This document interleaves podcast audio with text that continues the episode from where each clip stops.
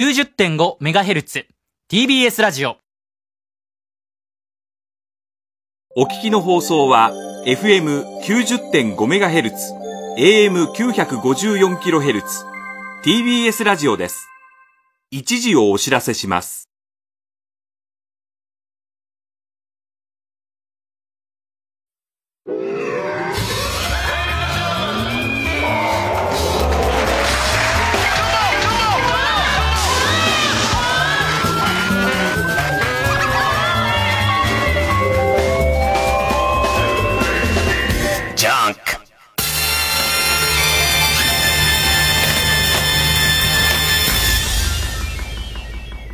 今週気づいたこと。生まれて初めてさ、大河、大河ドラマを第1話から見てますよ。第2話も見たんだけど、えー、キリンが来る。まず恥かいたのは、勝手にね、あのきらびやかな、あのーまあまあ一部目がチカチカするって言われたりししてる、うーん、あの感じあの感じで俺は、NHK の 4K でもやってるもんだと思ってたの。で、うちのテレビ 4K は録画はできないけど、見られるんで、久しぶりにさ、いつもだと全録使ってるから、あの、テレビはいつ見てもいいどころか、出てる人間が、視聴率で首切られる人間がそれを言うのもなんだけど、下手すりゃ、8時からの番組を8時から見るっていう習慣がないぐらい。あの、後で見るっていう感じなのが、その、4K は撮れないから、ちゃんと、あの、時間にテレビの前座ってって感じで待ってたら、やってないのね。なんか、てっきり俺は、4K を見てほしいとか、4K のテレビを買ってほしいっていう理由で、あんなこう、すごい色使いでやってんのかと思ったら、あ、そうでもないんだ、みたいな。ね。そうでもね、ないんだっ、つって。で、ちょうどまたさ、全部本音で喋ると、裏番組に俺出てたから。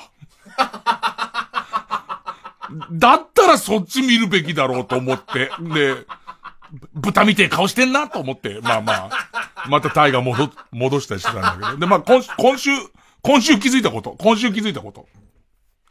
大河の見方が相変わらずわからないわけ。もう歴史が全然わからないから、今回は、えー、っと、斎藤道さんと誰かが戦ってたんだ。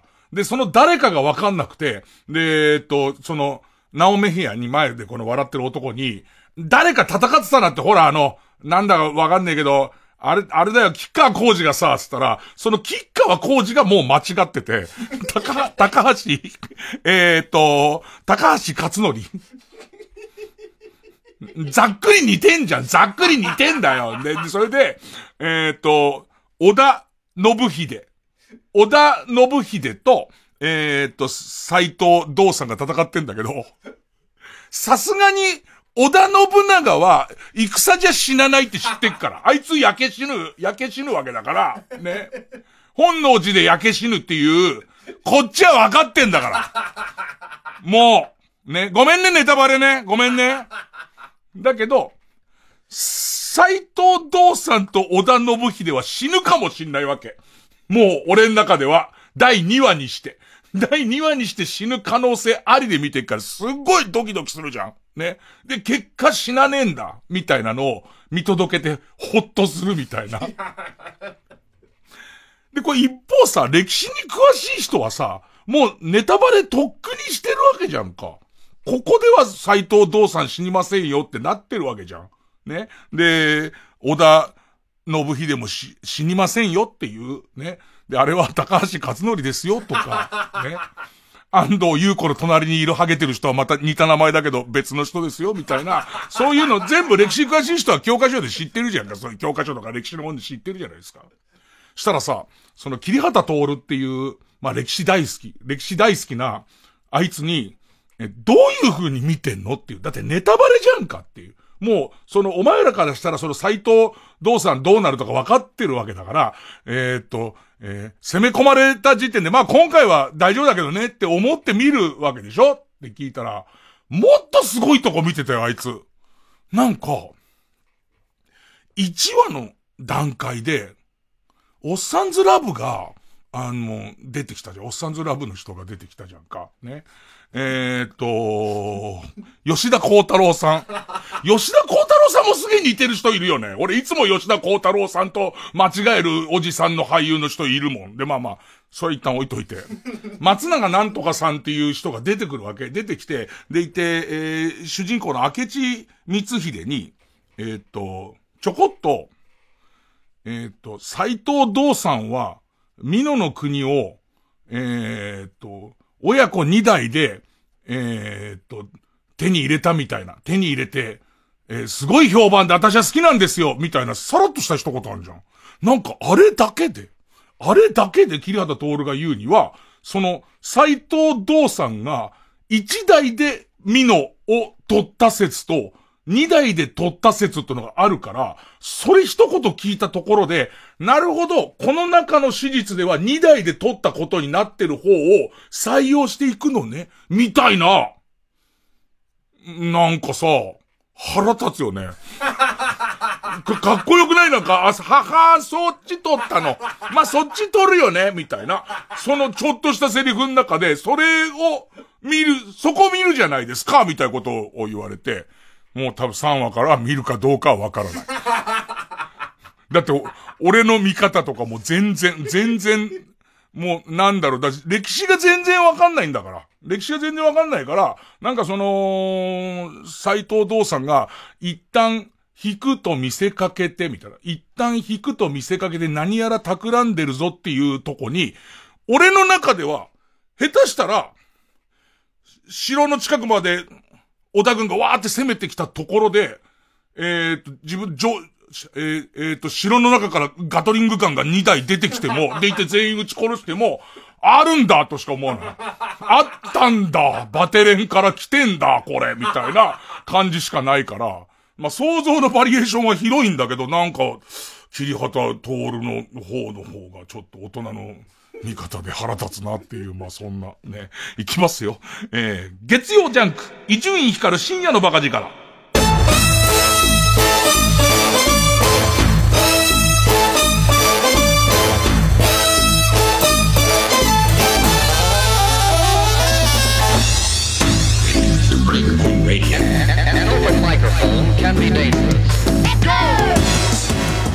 で、その、最近まあ、ドラクエウォークでいろんなとこ行くやん。いろんなとこ行くたびに、吉田幸太郎に似てる人分かった？リリー・フランキーだわ。いや、テレビパッと出てると俺もう全然、万引き家族はどっちだっけってなっちゃう。もうだ、歴史とかのもうドラマを見る才能がないんだよ。もうすでにそういうところで。えー、っと、ドラクエウォーク。ドラクエウォークで方々行くじゃないですか。方々行くたびにその桐畑徹。桐畑徹は、もう歴史が大好き。歴史大好きで城とかすごい好きなわけ。ね。で、こっちは別に城なんか何の興味もないですよ。ね。何の興味もないんですけども、ドラクエのチェックポイントだから、もういやいや行くわけですよ。ね。もう城って坂は多いし、何なんだろうね、あの、な、な、な、なんかさ、まあ、キラットトール君にもこっぴどく怒られましたけども、えー、とにかく登りが多いし、遠回りして、なんかぐるぐる回って、天守閣の方に行かされると、ね。おもてなしの心が足りてねえって話したら、攻めらんねえようになってんだよって言われて。あ、そっか、なんてなったんですけど、城やたら行くわけ。だってここ、今年入ってからでも相当行ってるぞ。まあ、こ、まあ、この冬入ってからで、彦根城、松本城、えー、先週言ってた、えー、高戸、高戸城市城跡、うん、まだまだいっぱい行ってるんだ。で、えっと、小田原城。まだ行ってんだ。まあまあ、そうやっていっぱいお城行ってるわけで、いやいや行ってんだけど、必ず、その、城の一部の写真を撮って、朝っぱらから、もう、LINE で切り方徹に送りつけて、城クイズ、この城どこでしょう？みたいな、出すわけ。で、あとはご存知、えー、前の構成をやってた電車マニアの渡辺くんに、乗りたかないよ。乗りたかないけど、ほぼドラクエのチェックポイント行くのに電車乗らざるを得ないから、いろんなローカル線乗るたびに、電車の一部を拡大した写真を撮っては、電車クイズっていうのを出して、で、えっと、第2ヒントとかいっぱい出しながら、俺の理想は、もうここまで出してもわかんないの？みたいな。第3ヒントぐらい出して、向こうが、ここか、ここぐらいです、だと思うんですけど、なったところで音信不通になるっていうのが、一切その後構わないっていうのが僕の理想なんですけど、このさ、知識のない人間が、知識のある人にクイズを出すのって難しいね、なんか。なんか、どこが強力なヒントになってるかわかんないから、なんでバレてるのかがわかんないわけ。えっ、ー、と、おとといも、横須賀の駅の、横須賀の駅の、えっ、ー、と、支柱にこう貼ってある横須賀っていう看板、あの黒字にひらがなで横須賀って書いてある看板の、よだけを拡大して、で、送ったら、横須賀だっつうの、なんか。で、それは、伊集院さんが、えっー、この時間に到着できるところで、みたいな。この家を出て、朝早かったから到着できる圏内で、あとなんかその映り込みみたいな、ちょっとテカってる看板の映り込みに何それがあるから、みたいな。すごいムカつくじゃん。で、桐畑徹も、石垣のすげえアップみたいな。石垣のアップ映して、で、これじゃわかりませんよ。もうちょっとヒントくださいよ。と、あと、これはなんとか済みで、石の質がこうだから、えー、これぐらいの古さの城だとは思うんです、みたいな来て、いい感じで連れてきてるから、次々つって、ね、一旦普通にそこにいたスズメ取ったりとかして、で、それじゃわかりませんよ！なんて帰ってきて、で、もうちょい、もうちょい難しいだな、みたいなさ、なんか、も、門中のさ、えー、門扉、門中じゃない、門扉についてる、えー、っと、鉄のさ、おっぱいみたいな、鉄のおっぱいみたいなやつあんじゃんか。あれ取ったらなんかあれに特徴があるらしくてさ、じゃあもう一回それ、そんなにアップじゃわかりませんよっていうのが来てからのなんだけど、なんかそれはもうすごいわかるらしくて、あ、これ何城ですね、みたいな。クソつまんねえ、つって。クソつまんねえよ、つって。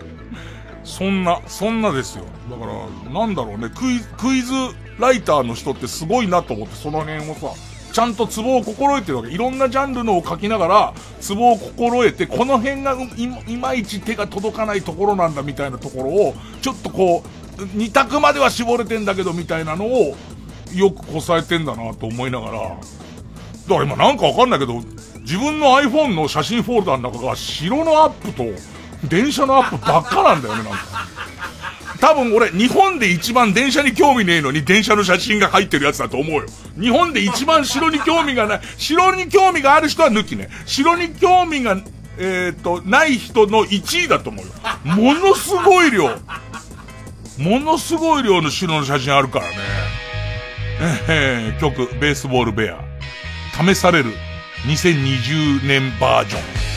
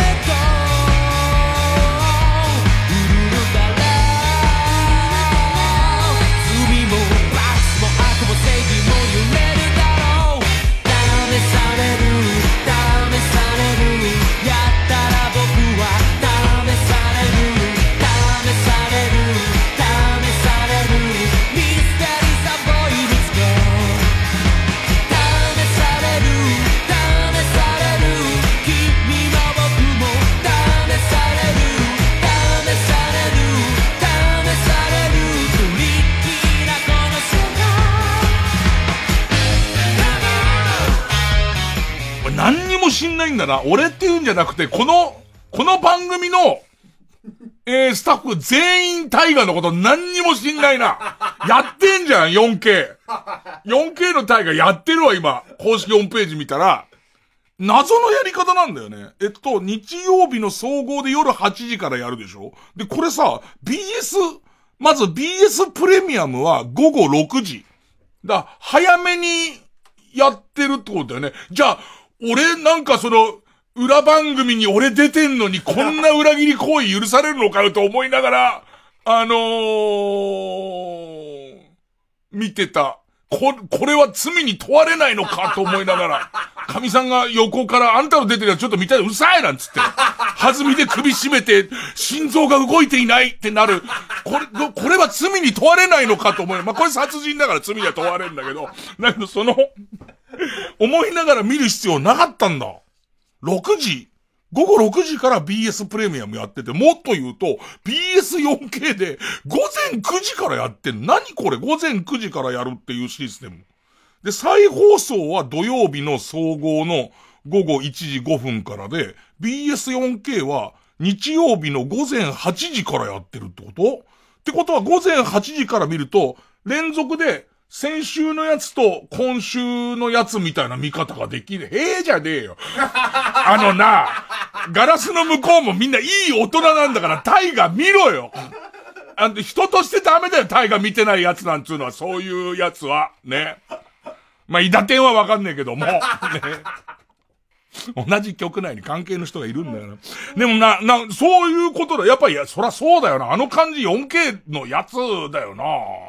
えー、じゃあ、このために朝、午前9時からテレビの前に座るっていうことか。これさ、わかんないけどさ、午前9時からさ、BS4K でやっちゃうじゃん。やっちゃうわけじゃんか。そうするとさ、午前9時に一番綺麗なやつ見ちゃうじゃん。一番綺麗の一番いいやつ見ちゃったら、えーと、夜8時に見る？それより画質落ちるやつ見る？で、多分視聴率は、視聴率は、だってその総合のやつでみんな言うじゃんか。あれじゃないの？伊達もさ、あと25%ぐらい朝見てたんじゃないの？あまりに低すぎるじゃん。その言い方ねえだろっていうの。カンクロさんって合うんだからさ。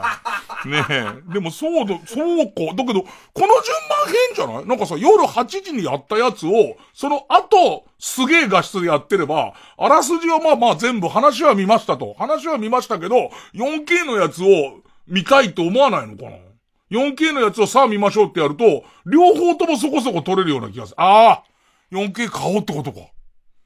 だってお得すぎるじゃん。綺麗な上に、先やってんだから、4K の方がお得だってことになるか。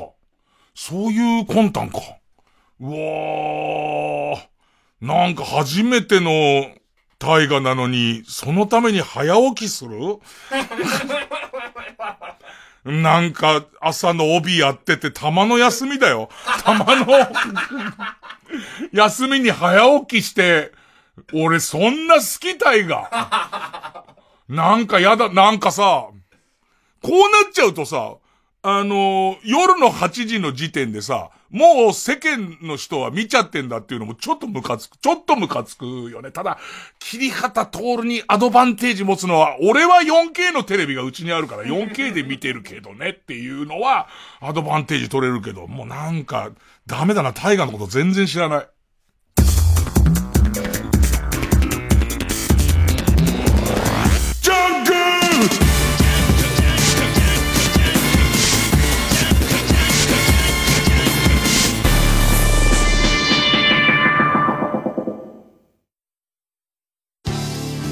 TBS ラジオ JUNK。この時間は小学館中外製薬関和不動産神奈川賃貸営業本部マルハニチロ伊藤園ホテルズ他各社の提供でお送りします。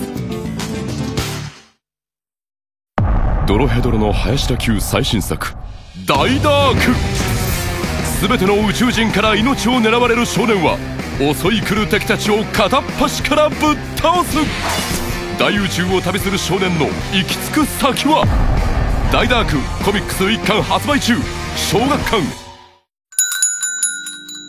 何回面接してもダメだ。うん。知ってますか？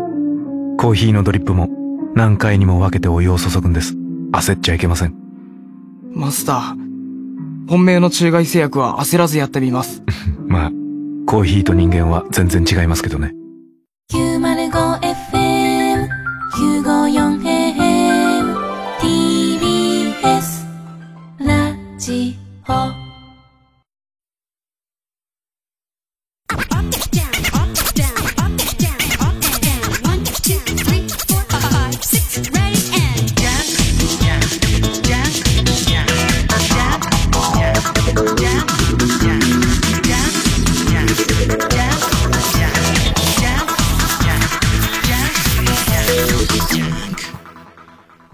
問題問題だよ。問題。じゃあさ、来週頑張ってさ、朝から 4K で見るとするじゃん？ね、日曜日早起きして、で、9時から 4K で見るとするじゃんか。で、俺だって日曜日毎回休みってわけじゃないから、えー、見れない時とか出てくるじゃん。そうするとさ、一回 4K で見ちゃったのに、4K じゃない週出てくるじゃん。一度は、鼻セレブで肛門拭いちゃったのに、再生紙に戻る感じ。その、ふわーなんつって、ね。ふわーってうんこ拭い拭いて、もうこれなんだなっていう、今の時代はっていう、もう貴族、貴族のケツの拭き方はこれなんだっつって、鼻セレブが尽きて、もう鼻セレブ全部使い終わっちゃった後に、補充、神さんが補充してくんないで、そっからあのカッサカサの昔のさ、大丈夫この薄さっていう感じの、えートイレットペーパーに戻る感じじゃん。鼻セレブを一度も知らなければ、こんなもんだろって思ってたのにもかかわらず、鼻セレブ、一回使っちゃうともう人間、それはダメだよね。もうすぐに 8K で見たくなっちゃうもんね。8K のテレビ買い出す、買いたいっていうような、8K の放送はまさかしてないだろうな。もう 8K 一度やっちゃったら白鳥、生きてる白鳥の首で肛門拭いてるようなもんだから、そうするともう、それを、なん、暖かさとか、人肌っていうか鳥肌だ、鳥の、あの肌感、羽毛だからさ、の白鳥のところにまたがってこうやって上手にケツをこするぐグラインドさせることで拭いて、でいて流さないであいつ飛んでくから。それ経験しちゃった後にさ、鼻セレブですら全然こんな、なんか全然肛門拭けてないって感じになっちゃうじゃん。鼻セレブ飛んでかねえしってなっちゃうから、大丈夫だろうな。8K やってないだろうな。いやー、だからダメだよ。タイガなんか手出しちゃダメだよね。そんなですよ、そんな。ねえ。あと何ですかね。あと、スターウォーズ。スターウォーズの一番新しいやつが、えー、っと、もうどれぐらい公開してからどれぐらいもう落ち着いてきてさ、なんかね、最近ってさ、風切り映画には、風切り映画の評判のやつって、えー、っと、いろんなさ、東方シネマみたいな、ああいうところってさ、同じ映画をもう何個も、スクリーン1、2、3で、えー、1日5回転ぐらいで、うわーってやるじゃん。だけどさ、ちょっと客の入り落ちてくると、その回数が減ってくるじゃんか。で、なんかたまたま、えー、その、映画のスケジュール見たらさ、スターウォーズの一番新しい、あ一番新しいとか、まあ、一応9本の最終作とされてる、シリーズの最終作とされてるやつの、多分回数がちょっと減ってきてるっていうか、もうさすがにみんな見たでしょみたいになってきて、やっべえこれ見ないとっていう、見ないとって思うんだけど、うん、スターウォーズすごい好きな人はそれは待ってて見たと思うんだけど、なんかね、スターウォーズに関してはね、俺ね、またスターウォーズマニアの人すぐ怒っかんな、俺の中では。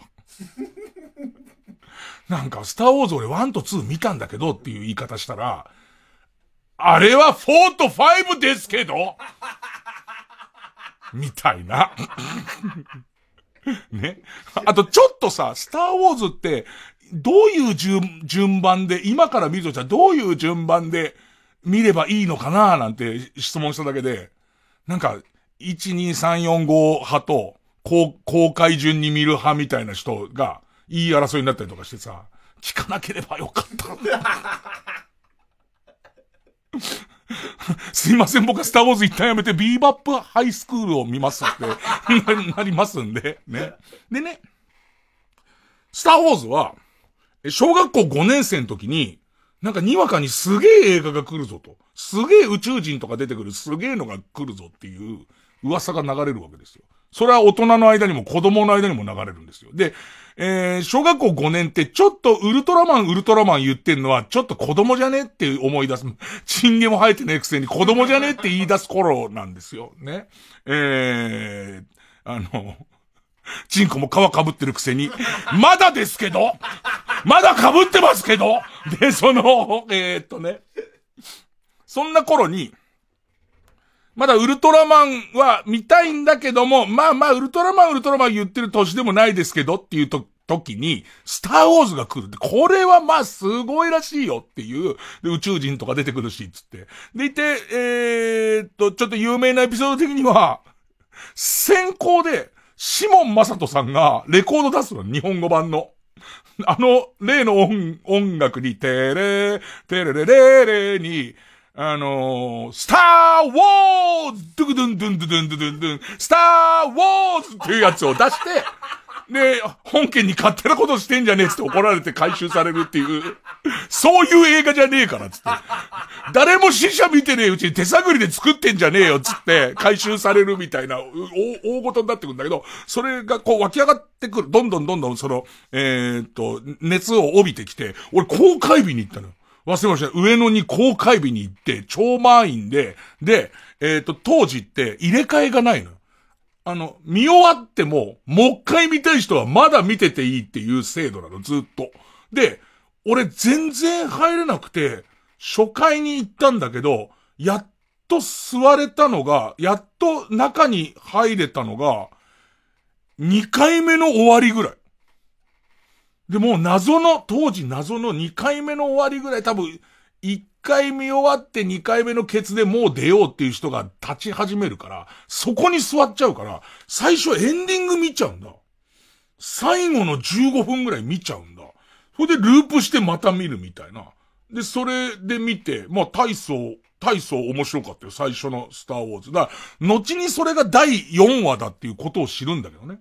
で、なんかスターウォーズのスターウォーズの秘密みたいな本も子供向けのやつから大人向けの本も出てきて、ちょっとこうお兄さん向けのやつは映画雑誌のスクリーンとかにスターウォーズってこういう風に撮られてんだよみたいのがあって、で、子供向けのやつはスターウォーズ100の秘密みたいな、なんか子供騙しな本があって、それに実はスターウォーズっていうのは全部で9作あるって言ってたか6作あるって言ったかわかんないけど、その当時あるものの4作目からやってて、これから4、5、6って映画になってく3部作で映画やるんですよ、みたいなこと言われてて、で、わかんないけど、当時、俺が子供で初めて聞いたのか、世の中的に珍しかったのかはわかんないけど、そうやって評判になったら続編が出てきますってのはあるけども、なんか最初から3作できる予定で始めますみたいのって、あんまなかったような気がするんだよね。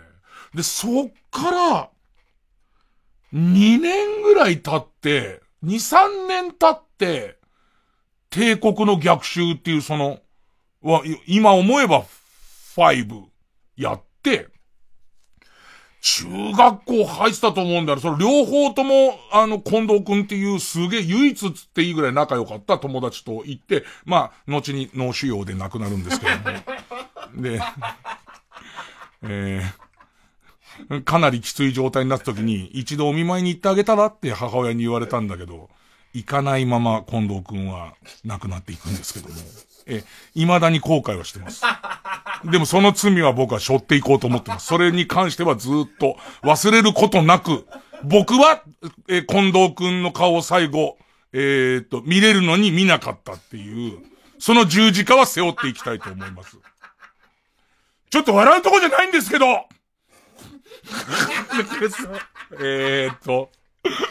で、その、行ったんです、行ったんです。で、多分、小5と中1とかそんな感じだった気がするんですけど、で、当時やっぱスターウォーズすごい流行ってて、で、スターウォーズ関連の思い出で言うと、帝国の逆襲の時だと思うんです。帝国の逆襲が公開だ、もしくは公公開、そろそろ公開だっていう時か、公開した時かなんかに、コカ・コーラのキャンペーンで、当時、缶のコカ・コーラももうありますけど、まあ、瓶のコカ・コーラが主流なんですよ。で、栓抜きでキャップパッと開けると、その裏側に、キャンペーンをやってて、抜いた線の裏側に、な、なんだろう、ビニールのシールが貼ってあって、それをめくると、当たりは、めくるとそこに50円とか、もう一本って当たりがあって、で、当たりも外れも、そのめくったシールの裏じゃなくて、めくったキャップの裏側のところに、スターウォーズの名場面が書いてあるわけ。で、ちょっとこう、怪獣カード的な、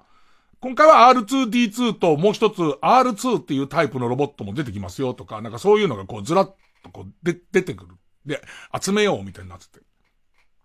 でさ、えー、っと、小遣いでそんなにコーラ買えないんだけど、集めたいわけ、こっちからすると。したらさ、近所のスナック、近所のスナックの、えっと、ゴミの中に、すごい量、その、近所のスナックと、ボーリング場のゴミの中に、すごい量のキャップがあって、で、大人の、スターウォーズが別に好きじゃない大人は、そのめくった方が50円さえ当たってなければ、そのまま捨てちゃうから、そのキャップがいっぱいあるっていうんで、近藤くんと一緒に拾いに行くのよ。近藤くんは あのー、行くのよ。で、いつも行ってさ、どんどん揃ってくと、で、また当時インターネットとかがないから、何種類あるのかわかんないの。あのー、もうこれで全部揃ったろっていう頃に新しいの出たりするから、これ何種類あるんだろうっていうその無限な感じで集めてたいつも行っては集めてたんだけど、したらある日、そこにこう、残飯を混ぜられるようになるっていう。ね。早く大人になりてえなこんちゃんこんちゃんなんつって。ね。そ、そんな惨めな、スターウォーズイコール惨めな思い出をすごく覚えてますけど、ね、で、で、いて、その後それこそさ、中二病、誰が考えたかわかんないけど、中二病っていうのが、まあ、発病するわけですよ。そうすると、なんか、スターウォーズを世間がすごい推してるときに、なんか自分は、な、なんだろうね、それこそ当時の単館でやってるような日本映画とか、ああいうのを兄貴の影響で見るようになってきて、そっちの方がかっこいいっていうか、ちょっと車に構え始めんだよね、なんか。そのせいで、俺、スターウォーズの、その、え、最初のやつと、帝国の逆襲は、風切りに見てん風切りに見てんのに、その、ジェダイの復讐かな？その、4、5、6でいう6。ね。最初の3、3部作の3つ目から全く見てないの。で、その後しばらくして、えー、1、2、3をやりますよってなって、なって、で、今回7やって8やってこれで9でどうもおしまいっていうことじゃん。でいて、ずっと今まで7が公開された時も8が公開された時もずっと自分の中では、これを見るためには、えー、6、ジェダイの復讐、ね、ジェダイの復讐見て、ジェダイの復讐って名前だったんだよ。今、すげえ突っ込み入ってたけど、今、まあ、耳に。もともとジェダイの復讐っていう名前、今は違うの。なんか多分名前変わったかも。帝国の逆襲が、帝国の逆襲の次にジェダイの復讐ってなって、後にタイトル多分変わったと思うんだ。で、俺たちの公開された時は多分ジェダイの復讐だったと思う。で、それを見て、で、さらには、1、2、3見て、要するに6まで繋げてからじゃないと、7見れないじゃんってなって、で、それって結構時間がいるから、や、やらなくて多分、その時に DVD 買ってんのに、見ようと思って買ってんのに、見れなくて、で、そのまま公開終わっていき、で、8の時にもう、7まで見てからじゃなきゃダメだってことになり、で、いよいよ9で終わりだってなってんじゃん。9で終わって見なきゃって思ってんだけど、その9の公開がどうやら終わり、終わる兆しが俺の中で見えてきたじゃんか。それで、土日で、8話見ました。もう修行ごめん、スターウォーズファンにはごめん。あのね、もう、睡魔と戦ってるから。だ途中、キリンが来るも見ちゃってるから。あのー、大変だったわ。なんかさ、当たり前の話なんだけどさ、そうやって Q を見るために、ね。Q、Q を見るためにチェックしてるから、チェックしたいって、ちゃんと繋げたいっていう理由で見てるから、もうなんか、一番肝のところの宇宙戦争っぽいとこあるじゃん。あの、えっと、宇宙船同士のバトルとか、もっと言えば長くビームサーベルで戦ってるとことかあるじゃん。いい、いい、いいってなっちゃう。あ のどうなるのかもうどうなるのかでいい、いい、いいってなっちゃう。スターウォーズファンには申し訳ないけど、でも、なんかね、で、大体さ、1と2に関しては俺見てっから、ざっとでいいはずだと思うんだけど、1と2もちょっと再編集されたりとか、あの、変わったりしてんだよね。あの、俺たちが公開された時から、途中でちょっと CG 足したりとか、多分、ジャバザハットが最初に出てくるシーンのジャバザハットを書き足したりとか、あと、その C3PO ってあの金色のやついいんじゃん。あの金色のやつは量産型なんだからっていう理由で、なんかこう後ろを歩いてる同じ形の C3PO みたいなやつは、後で多分足してると思うんだよ、なんかね。で、なんかそういうこう CG 足したりとかすごいして、してるみたいな、そんなの見てんだけど、率直に思ったのは、よく、エピソード順123456789で見た方がいいよっていう人と、え公開順456123789って見た方がいいよって人がいるんだけど、俺が思ったのは断然 C56 公開順に見ないと、結局直してはいるものの CG が古いから。それさっきの理論で言うと、要するに、一番最初に鼻セレブでケツ拭いちゃった後に、古新聞の問題やつでケツ拭くことになるじゃん。ね。当時はそれでもね、木べらでこそいでる頃に、人に比べれば、紙で拭くだけ贅沢なんだよ、全然。何の比喩で言いたいんだろう、今の。え、当時の、当時の、その、えっ、と、特撮 SFX としてはすごかったんだけど、もう今からしてみたら、そらそら古いもんだから、戻ることになって、で、それでいて一気にまた、花セレブは、花セレブからの、えっ、と、なんだっけ、一番上の、一番最上級は、白鳥の首でケツを拭くやつ。本当に気持ちいいの、それ。それが高級の例えでいいの？になっちゃうから、その順番でいいんだけど、なんかそういうさ、ちょっと思ったのは、途中で CG 足したりとか、あとちょっと綺麗にするみたいな加工をしたりとかして、えー一番最初に公開、公開されたやつもその時代時代で少しずつ新しくっていうか綺麗にしてんだけど、それがしなくていい感じ。なんか、むしろ、もう、それをやってしても古いじゃん。それをやっても古いんだったら、思いっきり古くてよかったんじゃねっていう感じになっちゃうの。なんか、その、綺麗なババアと若作りのババアいるじゃん。綺麗なババアが良くない？ね？美魔女とか、気持ち悪くない？なんかその、おかしくね？ってなるじゃん。あの、美、美魔女の年取っちゃったちゃったやつきつくない？だったら綺麗なババアすごい良くない？なんか、あ、こういう、その、ババアに、がいい、美人のババアと、美魔女の年取ったやつと全然違うのと一緒で、その感じになるなって思ったりとか、あとやっぱなんだろうな。最初のうちは、やっぱどうしても被り物の宇宙人が多い。で、後に、こう人形アニメみたいの使って、コマ撮りアニメみたいの使って、人は入れないけど、なんかこう、えっと、ロボットなんかが、とか、あと、えっと、宇宙生物みたいのが、結構よく動くなっていって、一番新しいやつは、相当、こう、うわ、すげえってなるんだけど、それでも、7、7、8、9のも最後3つ、7ぐらいでは、7ぐらいの作品も、今見ると、ああ、なんか、プレステ3ぐらいだな、みたいな。プレステ3のムービーの感じだなっていう、今、バリバリの最先端の、えっ、と、どこからどこが CG なのかわかんないみたいなことではなく、あ、なんか CG っぽいな、みたいな。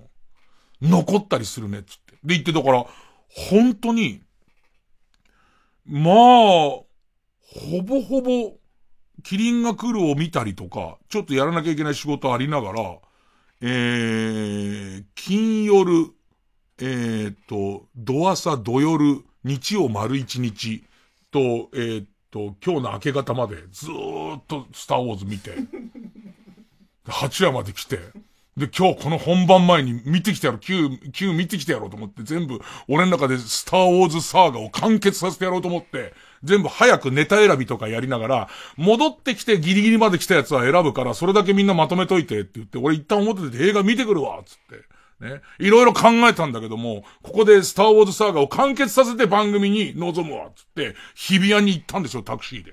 ね。なんだかわかんないんだよ。結局、日比谷歩いてたら、日比谷歩いて、い、一箇所映画館の場所を間違えて、えー、っと、移動してる途中に、日比谷シャンテの前通ったら、テリー・ギリアムの、えー、ドンキホーテ、ドンキホーテやってて、で、それもすぐ終わりそうだったんで、それを見た。みんな俺が、スターウォーズの9作目を見てきたと思ってるでしょ。見てない。どう、どう、なになにウォーカーがどうなったのかも全然、全然わかんない。何にもわかんない。ドンキホーテ普通。あんなにテリー・ギリアム好きな俺が普通。ジャンプお部屋探しますと、お料理楽しくなるお部屋、エコな暮らしができるお部屋、新築のおしゃれなお部屋、ペットと一緒に住むお部屋、いろんなお部屋が待ってます。お部屋探しますと。いい部屋探すなら、マストウェブへ。関和不動産ネットワーク。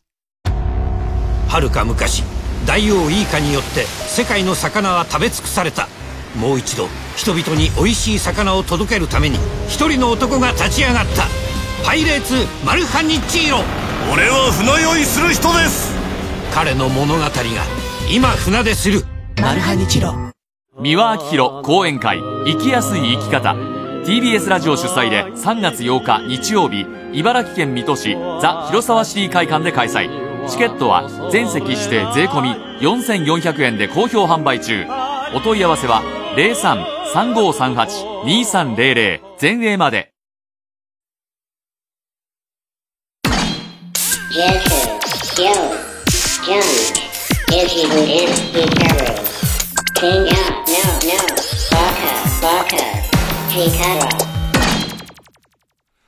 えー、ここで大雪に関する情報を伝えていただきます。えー、ニュースデスクの長谷川さんよろしくお願いします。はい、お伝えいたします。えー、先ほど、えー、埼玉県南西部と北西部に大雪警報が発表されました。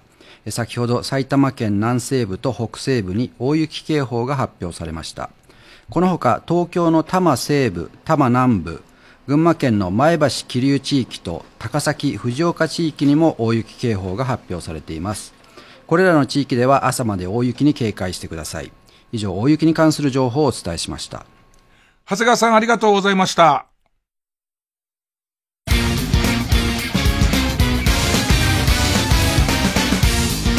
ここでワンズの真っ赤なリップをお聴きください。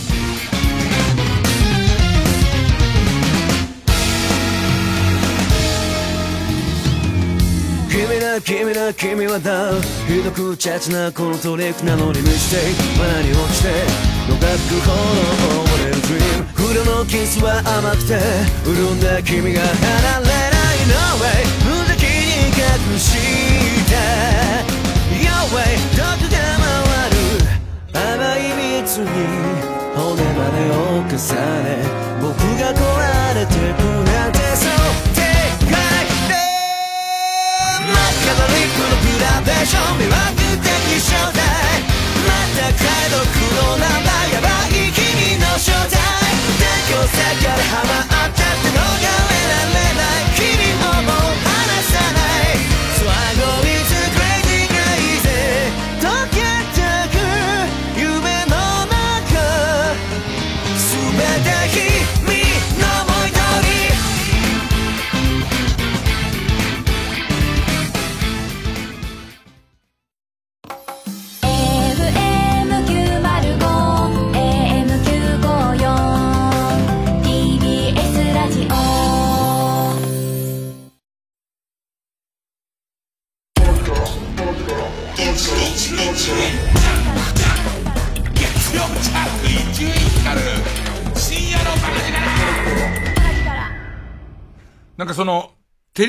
リー・ギリアムのドンキホーテっていうのも、すごい待ちに待ってたんだけど、俺公開してんの知んなくて、もう結構落ち着いてきちゃってて、多分東京近郊3巻ぐらいしかやってなくて、関東地方で3巻ぐらいしか下手したらやってないかも。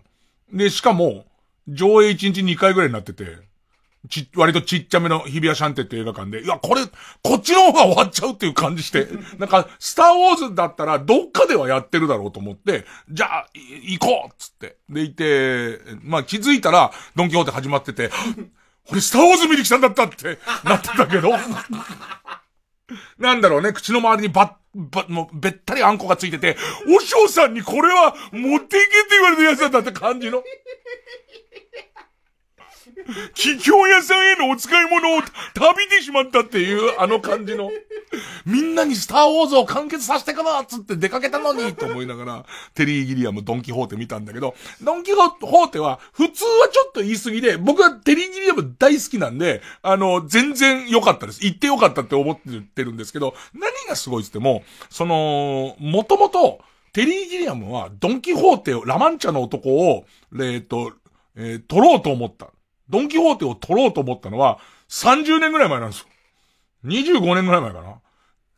の時に、ロケまでしたん、ロケっていうか、始めたん、撮り始めたんです。撮り始めたんだけど、それがもう全然うまくいかなくて、なんかハリウッドで撮ると、金がかかりすぎるからっつって、スペインかなんか行って撮り始めた、ロケで。撮り始めたら、そこのコーディネーターがめちゃくちゃだったりとか、いざ回し始めようと思ったら、そこが空軍かなんかの、えー、演習場かなんかで、延々と回してる間、上にジェット機飛び続けてて 音が全く取れないとか、主役、主役のおじいちゃんが、ひどい字になって動けなくなっちゃったりとかして、結局頓挫しちゃったの。莫大な借金抱えて頓挫しちゃって、しかも、え、完成保険っていうのがかかってるから、その完成させられない場合の契約条件みたいなのがいっぱいあって、途中まで撮ったフィルムを没収されるの。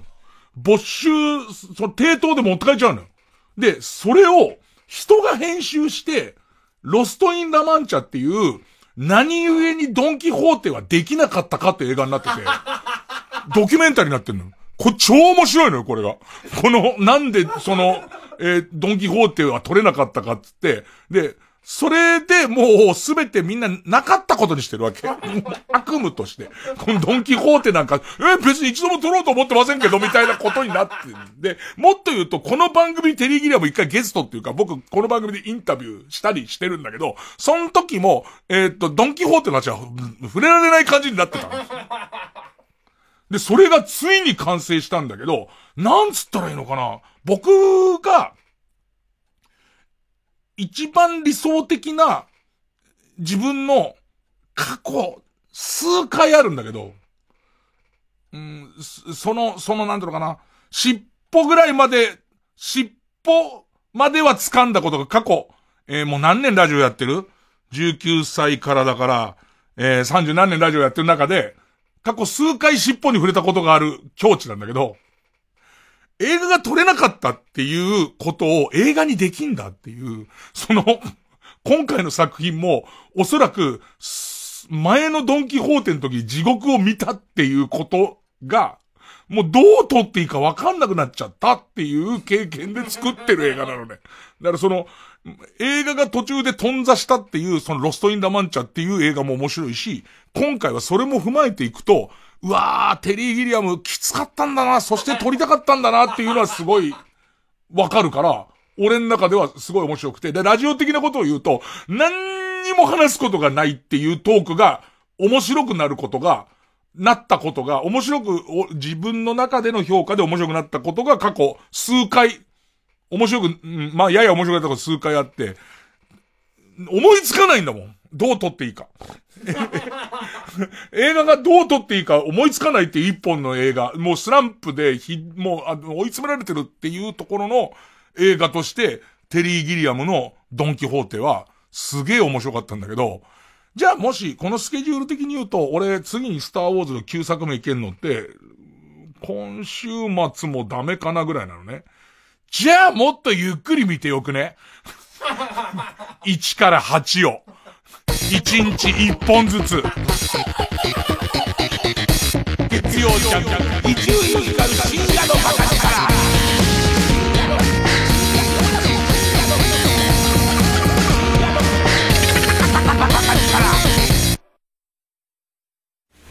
ファストファッションにファストフード。何でもお得に楽しむ時代だよね。うん。ファスト温泉リゾートってのもあるもんね。ファスト温泉リゾート？何それ？いい湯加減旅加減伊藤園ホテルズ。往復バス無料キャンペーン中。ライムスター歌丸です。プレイステーションプレゼンツマイゲームマイライフ。30日のゲストは俳優の楓康介さん。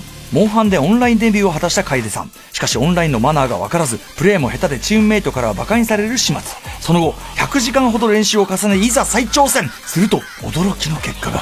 詳しくは木曜夜9時から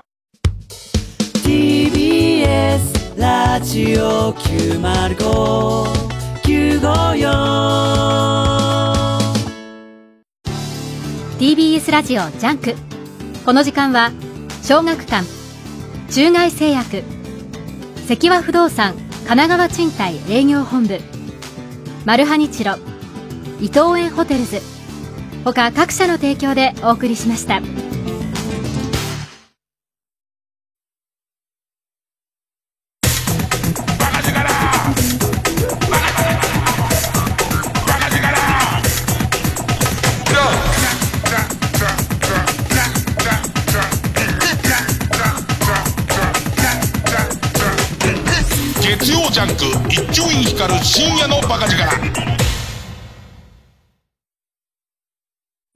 ねえ、犬鳴村の映画見に行こうよ。ホラー映画でしょ？なし寄りのなし。大丈夫、怖くないって。幽霊とか出るじゃん、マジ無理。マジで苦手なの。出ない出ない、大丈夫だって。予告見せてあげる。いいいい、マジでやめて。ほら、ほら見てやめて見てやめてやだやだうわもうほんとやめてよ 映画犬鳴村、2月7日公開。もういい。ごめん。なんで先に言ってくれなかったの？信じられない。彼女とはもう別れるつもりだったんだ違うわよ中古車なのに、プレミアの故障保証に入ってないなんて、信じられない中古車買うときは、プレミアの故障保証も一緒に。車両保険ではカバーできない故障に対応。プレミア。関取花のどすこい鎌倉散歩関取花です。音声ガイドに特化したアプリケーションサービス耳たぶにて関取花のどすこい散歩ラジオが配信中。神奈川出身の私関取花と鎌倉に詳しいこと写真家の原田博先生で私のルーツである鎌倉をお散歩しながら歴史を学んでいく音声ガイド散歩です。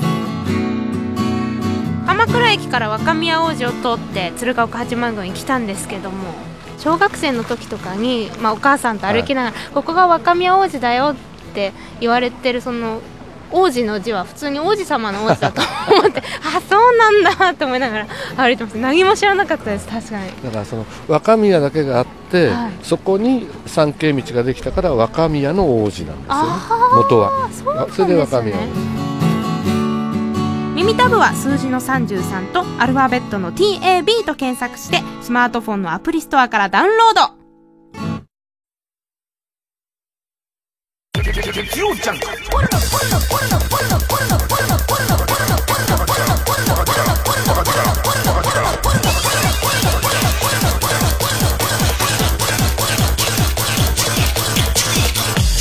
深夜のバカ力あの、最近話題のさ、100日後に死ぬワニ、あの、ツイッター、ツイッター界隈でちょっと話題になってる、まあ、4コマ漫画、4コマ漫画なんだけど、ワニが、ワニとネズミが主人公の、本当に日常的な4コマ漫画なんだけど、すげえな、これは発明だなと思ったのは、菊池祐希さんつったっけ？菊池祐希さんっていう、ま、漫画家、イラストレーターの方が、ま、自分のツイッターで連載してんだけど、もう発明だなと思ったのは、その普通のほのぼの漫画に、100日後に死ぬワニっていう、えーっと、タイトルがついてて、もう普通に4コマ終わった後に、えー、死ぬまであと何日って出るだけなのね。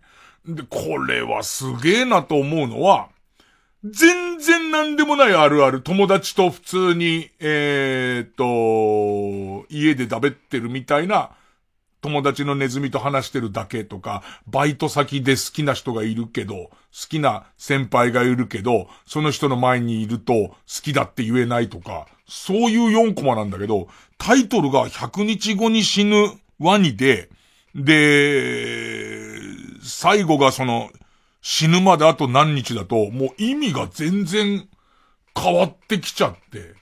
で、友達交通事故にあって、で、大丈夫なんて、そう簡単に死なないよ人間って死なないもんだよみたいな会話とか出てくると、それも全部、その、こう、発明とこうしちゃうから、うわ、な、何がこいつに迫ってんだろうつって、で、何日目、何日目ってなってって、で、今、47ぐらい来てるかな。47日目残り50何日みたいなとこまで来てて。で、たまにちょっとこう、命、命にちょっと関係するようなことに触れる回とかがあったりとか、するんですよ。で、ドキドキするんだけど、これが変な現象だなと思うのは、割と前から人に教わってずっと読んでんだけど、ツイッターだからそれに対して反応が返ってくるじゃんか。周りの反応が返ってくるじゃん。そうすると、まあ、キャラクターも可愛いし、その人間模様みたいのも、まあ、人間動物模様みたいのもいい感じだから、好きになってっちゃうじゃん。好きになってっちゃうと、もうカウントダウンが怖いっていう人が出てきて、あの、このまま自分の好きな主人公のワニ君もお友達のネズミ君も死んじゃうっていうことで耐えられないっていう人が出てきて、マジでブロックする人が出てきたの、そのツイッターを。もう、要するに自分の目に入れたくないっていう人が出てきて、で、もっと言うと、えっと、えー、ツイッターってさ、いわゆるブロックスパム報告みたいのがいっぱい行われちゃうと、ある程度の数に達さ達しちゃうと、アカウント停止ってなっちゃうから、このブロックの風潮が、まだ今残り53日でこの状態じゃんこれが、もし、本当にファイナルカウントダウンに入ってくると、耐えられない人ってもっと出てくると思うんだよね。今の状態でこうだから。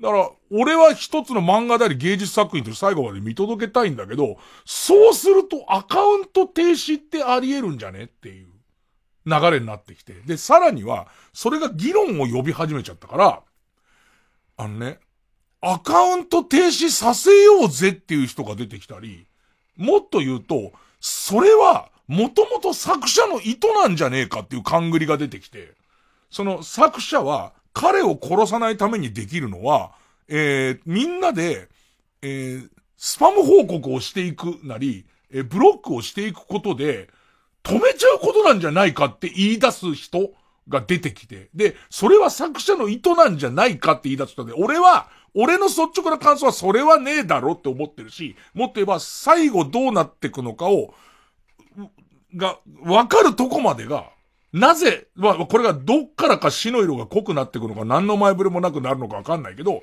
それをすごい、えー、見ていきたい。見ていきたいの。で、もうパロディ作品とかも出始めてんだけど、俺はもうそういうこともなくずっとこれを見てきたよね。ただ、この発明すげえなと思って。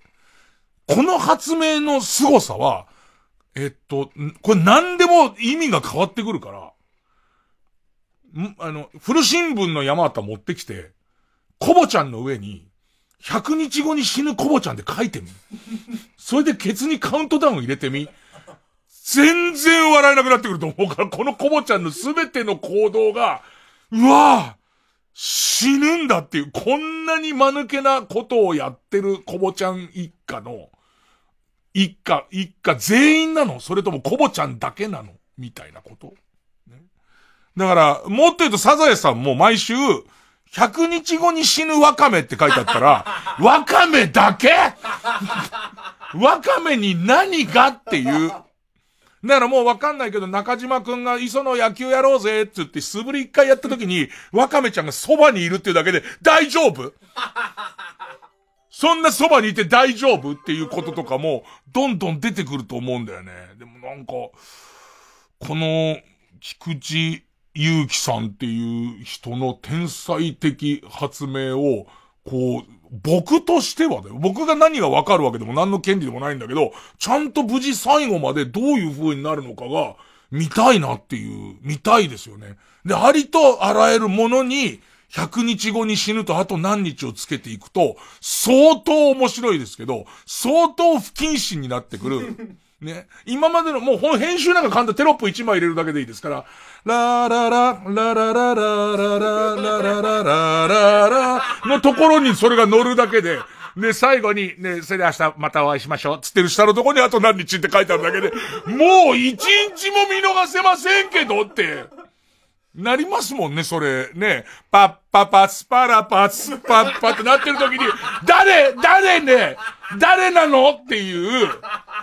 もうそれ絶対思う、俺、多分、これが何かの形で師匠の耳に入ったらすげえ怒られると思う。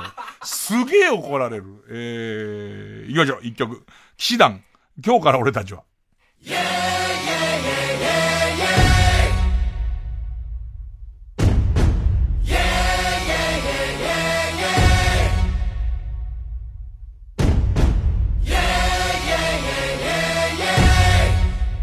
前で終わるもんかよ。男前じゃ物足りねえよ。持ち前の明るさ生かして建前で綺麗事並べ分け前にぶつくさほざいて死ぬ前に泣き言こぼすのか俺お前に言ったはずだよな。この名前とどろかすオルガン。たり前で終わるもんかよ。男前じゃもろ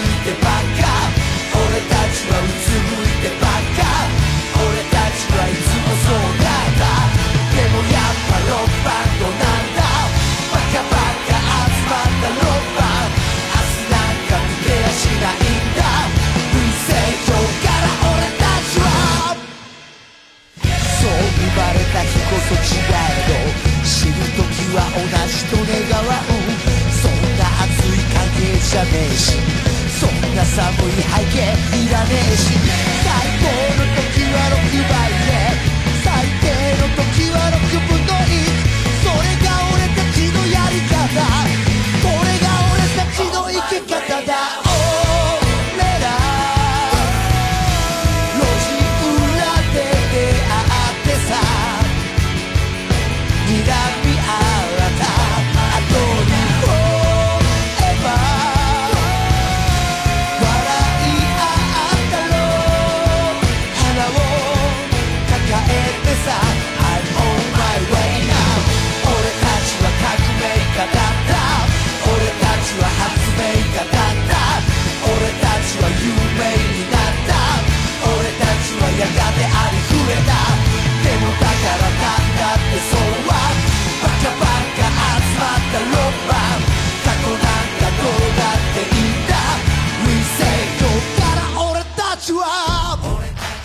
なんかさ、ある意味、俺にとっての大河、大河、麒麟が来るとかも、例えばこう、いずっと進んでいくと、一年後に、信長を殺す光秀なわけだし、まあまあ、一年後に死ぬ信長だったりとかするから、おそらく、細かい年号はわかんないけど、えーっと、えー本能寺が燃えちゃう前、燃えちゃう一週間前ぐらいまで、ねなんか、信長様光秀みたいな関係だったら、ええ燃やすの？これで？と思ったりとかするから、それはそれでね。でもなんかその、絵の感じとか相まってとてもいいんだよね。もちろんその、最後にエンディングが、から始まって、そのカウントダウンになってくようなものってのは今までもあったけど、なんかそれを4コマ、日常4コマみたいなもので、ほのぼのとした動物絵でやったっていうことに対して、なんかちょっとその、いい、ものを感じるんで、あとカウントダウンとか、それ100日っていう面白さとか、それがちょっとツイッターっていうメディアだったりとか、なんかテレビ局とかがいとも簡単にパクりそうだけどね。ななんかそういうドラマ作ってみたりとか、しそうだけどね、そういうんじゃなんかないんだよねって思っちゃうんだよね。なんかちょっとこう、うーん、娯楽であり、ちょっと芸術的で。そうだ、芸術の話行こうと。芸術、近、近代美術ってまあわかんないじゃん。近代アートってまあわかんないじゃん。あのね、たまたま、横浜に、えー、っと、横浜ランドマークタワーに、またドラクエウォークの、えー、っと、チェックポイントが立ってっから、まあランドマーク自体がランドマークだから、その、チェックポイントだから、い、行って、他にも何にも、横浜に何の用事もないから、何の用事もないんだけど、たまたま歩いてたら、えー、しかも、えー、お土産取るためにチェックポイントタッチすると、そこでクエストっていうのが発生して、しばらく歩くと、その歩数を、をクリアすると、えー、お土産がもらえるから、すぐ帰るにしても、あの、歩くわけ。その横浜、港未来界隈を。したら、新高島っていう、えっ、と、地下鉄かなあれ。地下鉄の駅の、えー地下通路あるじゃん。地下通路を利用して、あれ、学生なのかな？なんか美術展をやって、近代美術展みたいのをやってるのよ。別に、あの、そこにいろんなものが展示されてるのね。でいて、あんまり人が通らない通路で、その時こう、ポツポツと人がいるぐらい、自分が通った時に。ねで、なんかいろんな絵とか、その、わかんない。俺その芸術わかんないから、ましてやその、近代アートとか全然わかんないから、何なんだろうな、これみたいな歩いてたら、なんか、こう、途中に、土下座コーヒーっていうタイトルがついてる、うんとね、えー台の上にコーヒーメーカーが乗ってるんだ。で、その向かいに畳半畳の畳があるんだ。でいて一応説明書きが書いてあるんだけど、土下座コーヒーっつって、この畳に土下座しろと。土下座すると、えっ、と、コーヒーを入れてくれると。ね、だその、えーコーヒーメーカーに土下座してお願いして、その入れてもらっ、その土下座しながら心を落ち着けて入れてもらったコーヒーを飲むというアートがあって、パッと見たら周りに人があんまいないわけ。ね。で、聞きたいんだけど、そういうこう、何、芸術院みたいな人もいないわけ、全然。勝手に見て勝手にやってっていう感じなわけ。で、ただコーヒー飲めるし、ちょっと面白いじゃんか。で、やってみたいわけ。やってみたくて、で、土下座しよっかなって思うとたまに人通るから。あいつ行くまで待とうと思って。ね。でいて、僕は全然これには興味ないですけどね、みたいな顔をしながら、ね、えーっと、結果が見たくないからさ、お前やんなよとも思うわけ。まさかお前やんなよって。お前が通り過ぎてから俺は自分でそのコーヒーを飲みたいし、アートを感じたいからと思って。何分ぐらいで人をやり過ごしたり、ちょっとこう照れちゃったりとかしながら、なんだかんだで20分ぐらいその辺うろうろうろうろしてて、したらやっと人が、あの、いないっていうタイミングになったから、今だっつって、く靴脱いで正座して、ガバって土下座して、で、土下座しちゃってるからさ、何が起こってるかわかんないじゃん。何が起こってるかわかんないんだけど、こう、何の音もしないから、センサー反応して、コーヒー入れてればコポコポぐらいは音するだろうと思うんだけど、これをこう、センサー反応しないうちに顔を上げちゃダメシステムもあるじゃん、なんか。ね。あのーそうすると何度も土下座しなきゃいけなくなっちゃうから、まあ、しばらく土下座してるんだけど何も起こってない風なんだ。ほいで、パってもう、その、恐る恐る顔を上げたら、何も起こってないとか、コーヒーなんか全然入れてくれてないのね。コーヒーメーカーうんともすんとも言ってないのね。これは、土下座がもっと大げさなやつじゃなきゃダメなんじゃないかっつって、本当におでこをバッチリ畳にこすりつけて、本当に申し訳ございません。100%うちが悪いですっていう感じの心を込めた土下座をするわけ。でも、うんともすんとも言ってないし、顔を上げたら全然コーヒー入ってないわけ。ね。ここが近代アートの恐ろしいとこなんだよ。これもう何度も何度もじゃなきゃ出ねえんじゃねえかで何度も何度もやってくんだけど、だんだん気持ちが卑屈になっていくっていうか。で、途中で分かったんだよね。これかっていう。出ないんだ。最初っから。こんなものを信じて土下座をしているうちに、卑屈になっていくっていうことがこのアートのテーマなんだ。そこまでありか近代アート。まあ、立ち上がりだからそうだ、人間はそんな、たかがコーヒー一杯で土下座なんかしちゃいけないし、何度も土下座をするうちに心がどんどんすさんでいくんだっていう。自分が土下座する必要、謝る必要ないって思ったものは、謝っちゃいけないっていう教訓なんだって思って、立ち上がったらコーヒーメーカーのところに、コーヒー切れランプがついてる。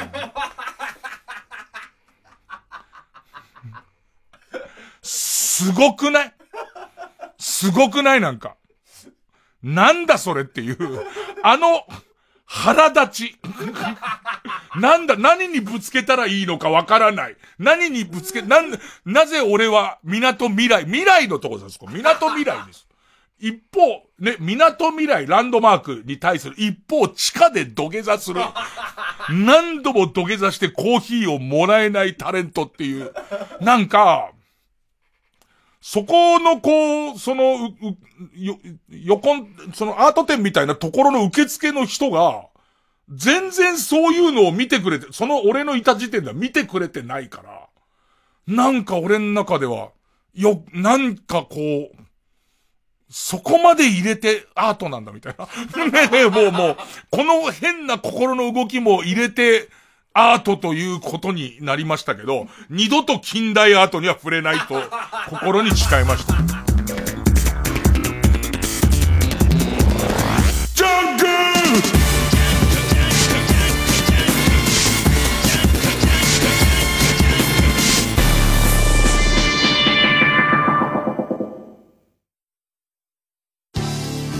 TBS ラジオジャンクこの時間は小学館中外製薬。積和不動産神奈川賃貸営業本部。マルハニチロ伊藤園ホテルズ。他各社の提供でお送りします。ああ欲しい本がたくさんあるのに誰かお年玉ちょうだい。令和初のお年玉もらえるかも。小学館では書店さんで10万円分買いたい放題できる権利を抽選で1名様にプレゼントします詳しくは小学館 ID で検索。締め切り迫る。エレコミックやつ一郎です。今立進です。片桐仁です。エレガタコントライブラブラブコントの人。1月29日から2月2日まで東京博品館で開催。さらに今年は2月56に名古屋。2月8日に大阪。2月15日には福岡に行きますよ。ぜひえこの機会に新作コントライブ、見てくださいよ皆さん。来てください。チケットは E プラスで販売中。詳しくは TBS ラジオのホームページイベント情報をご覧ください。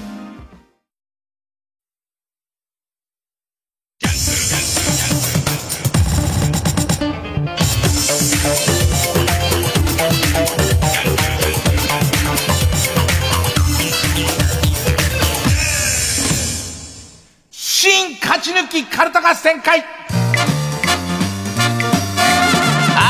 の頭はゆえよ肝心でもさそのアート展としてやるからにはさ一応そこについてる係の人とかもさ頻繁にチェックしないとさ、まあ、たまたま俺の言った時だけかもしんないけどもう作者の人の意図と違うものを俺は感じて帰ってるからね。なんか全自動土下座コーヒーつった。皆さん土下座するときにはちゃんとコーヒーがスタンバイできてることを確認してから、なんていうかな、賞賛なしで土下座をするもんじゃないっていう。むやみに、あ、もう許してももらえないのにもかかわらず土下座するぐらい、あの、無駄なことってないじゃないですか。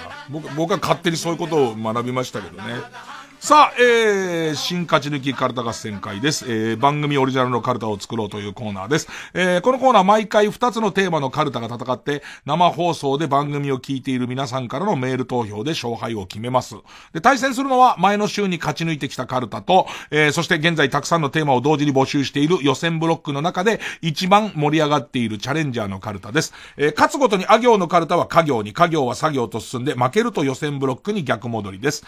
えー、和行まで勝勝ち抜ければカルタは完成でゴールインです。えー、3連敗するとテーマは消滅ですと。さあ、えー、今週の対戦カードですが、まずは現在勝ち抜き中。わざと知らないふりをして、とぼけて嫌味を言い、にやりとする。古市、のりとし武士。だから武士じゃねえんだけどね。えー、古市のりとし武士がテーマ。あのね、言っときます。いい人ですからね。昨日の番組も共演したんですけども、えー、いきなり前室、あの、控室で、伊集院さんドラクエウォークやってるんですって？なんて話しかけてくれる人ですからね。まあこれからたっぷり笑うんですけども。えー、すっとぼけ、古市、のりとし武士カルタ。えー、今週は家業。えー、対する予選ブロックから登場のカルタは、いつ使うのか何の意味があるのかよくわからないけど、あなたが持っていたり、友達が持っていたり、取りたいと思っている資格がテーマの、履歴書に書けない闇資格カルタ。えー、デビュー戦です。えー、あ行のカルタです。で、早速いきます。まずはこちら。すっとぼけ古市のりとし武士カルタ。とぼけた顔してバンバンバンバンバンバンバンバンバンバンバンバンバンえー、無事デビュー戦勝ちまして、家業ですね。えー、そろそろ旧姓中山。か、ガムって、噛んだ後、わざわざ紙に包んで捨てるのもったいなくないですか？田中みな実の椅子の上とかに置いた方が2回楽しめません。田中みな実の風向きの変わり方、すごい、なんかさ、思うんだけどさ、芸能界ってさ、風向きの変わり方がすごすぎない？なんかさ、嫌いだった人はどこ行っちゃったのとか、俺さ、木下ゆきなのことですげえ思うのさ、木下ゆきなが好きだった人ってすごいいるわけじゃん。どこ行ったの？好きだった人ってさ、それなりにさ、あんな感じが好きだったんでしょ？その、俺はどっちでもねえけど、ああいうこう、身内のためだったら熱くなって、ちょっとこう、何、やんちゃなことを言い出しちゃうっていうのも、好きだったでしょで、嫌いだった人はそれ怒るのわかんない。嫌いだった人はよりそういうやつだと怒るのわかんないけど、好きだった人どこ行って、た、田中みな実嫌いだった人どこ行ったんだって感じなんだけど、わかんないね。すごいわかんないね。ペンネーム、じゃがやまりこ。か。火星包茎って手術する必要ありますか？使わない時は皮で守ることができますし、使う時だけ剥けばいいだけの話ですから、一番機能性高いですよね。まあ僕はズル向けなんで関係ないんですけど、うわ、ムカつく。うわ、ムカつく。ペンネームキャンディーウォーホール。か、壁に落書きしてんのに、バンクシーは良くて、エスミマキコはダメなんですか？うんペンネームマーチブラウン。か、カウントダウン TV の VTR で、車に構えてるアーティストの態度、意味わからなくないですか？売れたいからのこのこ出てきたくせに。うわー、売れたいからのこのこ出てきたくせに、元気よく、名前だけでも覚えていってくださいって言った方が、好感度高くないですか？今更、車に構えても遅いよねっていう番組あるよね。そこか、今からっていう、今、それ、そこで車に構えちゃうんだみたいな。えー、ペンネーム、ババーザ度胸3世か、仮面ライダーの変身っていらなくないですか？どうせ怪人の仕業なんだし、序盤で何か怪しいこと起きた時点で、どうせ怪人の仕業なんだし、ウルトラマンみたいな3分縛りもないんだから、ずっと変身したままでよくないですか？確かにね。えーもう本郷武史だって分かっちゃってんだからね、みんな。本郷武史が仮面ライダーなんだから、もういいじゃんね、仮面ライダーでいればね。ペンネーム、七種のアデレイペン、アデレイペン、アデリーペンか。加藤サリと、前澤友作が結婚したらプラマイゼロじゃないですか。あ いいわ見たいわもうものすごい使う加藤サリと、加藤サリと、ものすごい稼ぐ前澤友作の感じ、なんか、愛せる。その二人が完全合体してくれたら、すげえ愛せる、なんか。あと、経済が回る。すごい経済がすごい勢いで回るから、すげえ面白いなえー、ペンネーム田中フクロウか。塊の肉を細かくして、また固めるんですか？ハンバーグ作る人って、バカなんじゃないですか？ステーキで良くないですか？そうなんですよね。最低き、最低、最、最終的に、スステーキ噛み終わったやつとハンバーグ噛み終わったやつは変わらないですからね。同じじゃないですか？それは。ペンネーム。チンポ向けなくていいから君に振り向いてほしいか。傘地蔵っておかしくないですかお礼にお米とか財宝を持って歩いてこれるんなら、傘の一つぐらい自分で買ってくればよくないですかそうだよそうなんだよ。だから謎はさ、一番の謎は、傘地蔵何体いるんだっけ何体いるのか忘れちゃったんだよね。八つ墓村の首が8つだったって覚えてんだけど、傘地蔵は覚えてないんでね。傘地蔵がさ、まあさ、えー、7体だとしてさ、1体だけ傘ない状態 ?1 体だけ傘ない状態でいて、そうだよね。あ、あいつら移動できるわけだよ。移動できんなら、屋根あるとこに行けばよくないですか？行けばよくないですか？って。ねえ。あの財宝どこから持ってきてんの？財宝入れてる箱とかあるじゃん。あの蓋とか頭の上に乗っけとけばよかった。もと、もともと、もともとね。うん。ペンネーム、チンポ向けなくていいから君に振り向いてほしい。か。寒風摩擦って本当に効くんですか？体こすって風邪ひかないなら、オナニーでよくないですか？気持ちもいいし、朝立ちも収まるし、それで風邪ひかないなら、コスパ最高に良くないですか？ゴシゴシゴシゴシってやればいいんだったらそういうことですよね。気持ちいいですしね。コスパって何？オナニーのコスパって何？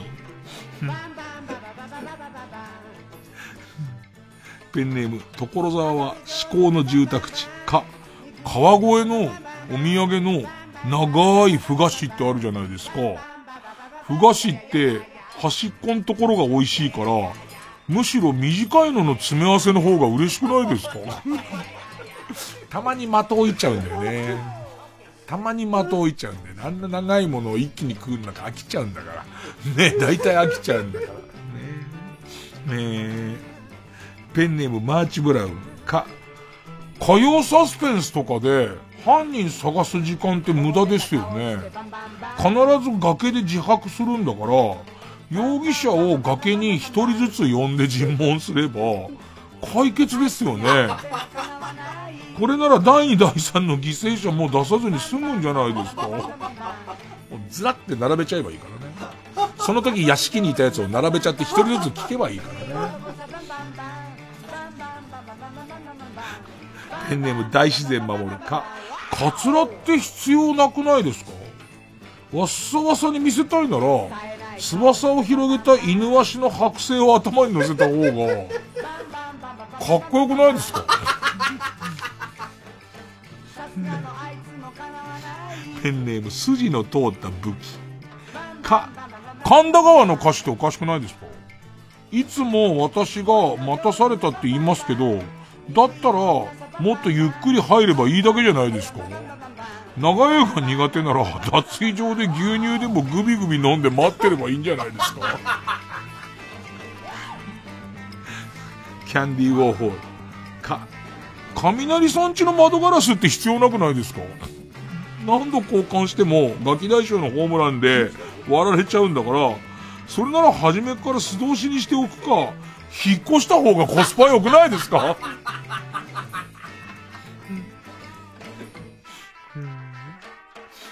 ペンネーム田中袋き、ギャーギャー泣いたり、ありえないほど時間がかかるんだから、初めてのお使いは子供に頼まないで、ウーバーイーツの方が良くないですか？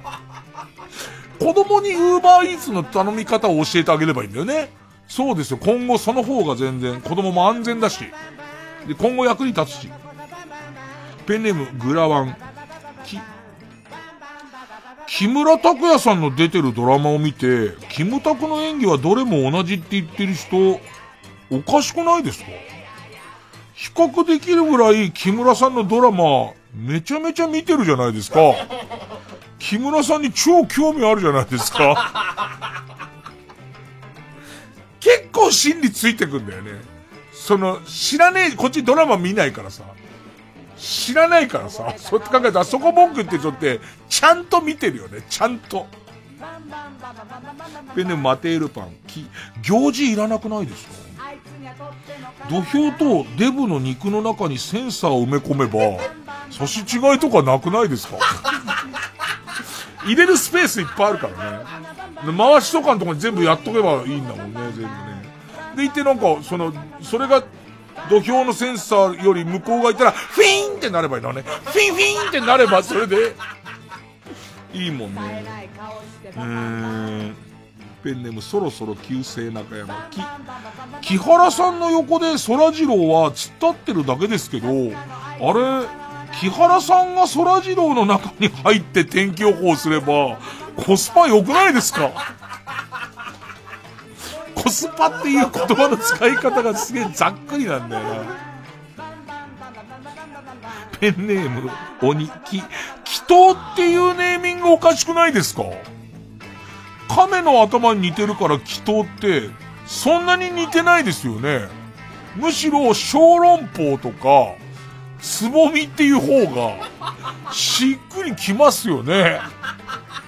うん、言いづらいな古市くん言いづらいなそれは。それは多分ちょっと違うんだけど、論破しづらいなペンネームくねくね丸。き、きびだんごをあげたぐらいでお供についてくる家来っていらなくないですか？あの程度でお供するんなら、鬼にペディグリーチャームもらったら寝返りますよね。そうだよね。鬼がペディグリーチャームくれたら、きびだんごだよ、こっち。生地に至っては、原料のキビをまんまもらった方が喜びます。猿なんて、おなほあげたら大喜びで寝返りますよね。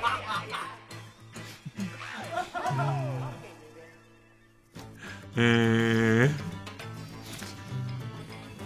ペンネームモナカ、く、クレヨンしんちゃんのモノマネって特技として認められなくないですか？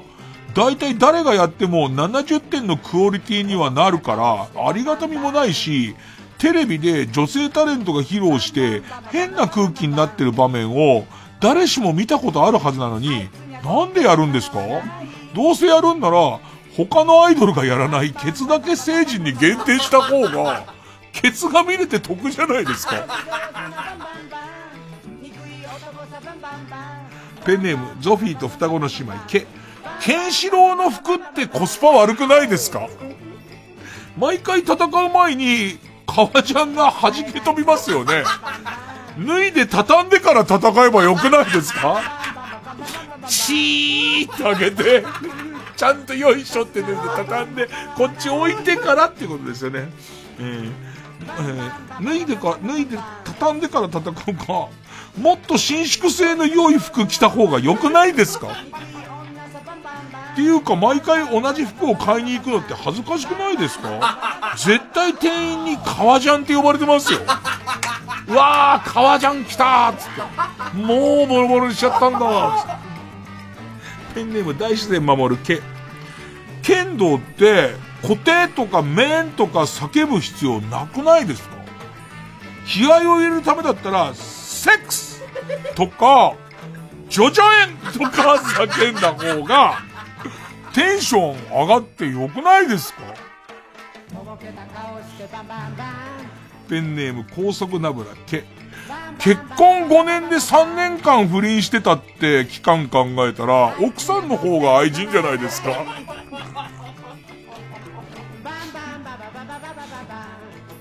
えー、ラストペンネーム、伊勢原のくまま。こ、甲子園には魔物が住んでるって言うじゃないですか。なんで高野連はそんな物騒なものを放っておいてるんですか？高校生って未成年ですよ。危なくないですか？早く織田無道さんあたりに退治してもらった方が良くないですか？えー、えー、今日もすっとぼけてましたね。対するはこちらです。履歴書に書けない闇四角カルタ。いつだって最高の感情を抱いてんだ僕がそうやって純粋に夢を見て世の中にはね、公的なものから私的なものまでいろんな資格がありますからね。えー、ペンネームキャンディーウォーホール。あ、天達が着ているシャツの色、いる場所、トータルで画面に映っている時間などを、小倉さんが呼ぶまでに予測する、天達予報士。今日の天気は天達が予想、予報しますけど、天達の状態は、こっちが予報するっていう。ね。えー、ペンネームボールペン返して、あ、アディダスやナイキの偽物を身につけていることが友人にバレ、陰で馬鹿にされていることを知りながらも、一緒にラウンドワンで盛り上がることができる放課後の裸の王様。役職ですから。そういう役職です。あのね、放課後の裸の王様。ペンネーム、形状記憶老人。あ、喘ぎ声がうるさい男優や女優のインタビューが長すぎる作品に対するイライラをきちんとコントロールして抜きどころまで毎回たどり着く AV アンガーマネジメント。腹立つ、腹立つね。えー、えー、と、この作品をきっかけに女優にでもなろうと思ってますっていう。ねそういうインタビューした時に、にーってなっちゃわない。にーってなっちゃわないでっていうね。えー、えー、ペンネーム、八橋万太郎。あ、アイドル同士がツイッターでやりとりしている間に、空気の読めないリプライで割り込んでくる不安のアカウントを先読みし、ブロックすることができる、クソリプブロッカー。クソリプブロッカー。いいね。えー、ペンネーム、キャンディーウォーホール。あ、アバンギャルドなババアを見つけては、勝手にそのババアの草間弥生度を判定する、弥生師。ちゃんと公式の資格がない人がね、一気にね、に48%弥生だって言っても、それはもうなん、なんていうんですか、もう素人の出したさ、そういう暫定的な数値ですから、ちゃんと弥生師の人に入っていただいてっていう、ね、えー、ペンネーム大自然守る。あ、アダルトサイトでの購入履歴はもちろん、普通のサイトの閲覧記録やメールなどを分析して、本人も気づかなかったようなおすすめの AV を紹介するシークレット性癖捜査官。あー、でもそうでね、実際自分の借りてるやつだけだと普通のファンザのおすすめに過ぎないですけど、そうじゃないですから。他のところとか、あ、昆虫興味あんのねとか、そういうところとかも全部見た上でやっていきますからね。ペンネームコルセットアメ。あ、アスファルトの割れ目に大根の苗を植えたり、川にアザラシを放流したりする、夕方のニュース水増し隊。あ、私こういうもんです。夕方のニュース水増し隊のもんですっていう。ここをですね、一応、ど根性大根の予定地にしておりますので、つって。こういうやつですよね。えー、都会の川にね、アザラシを放流するっていう。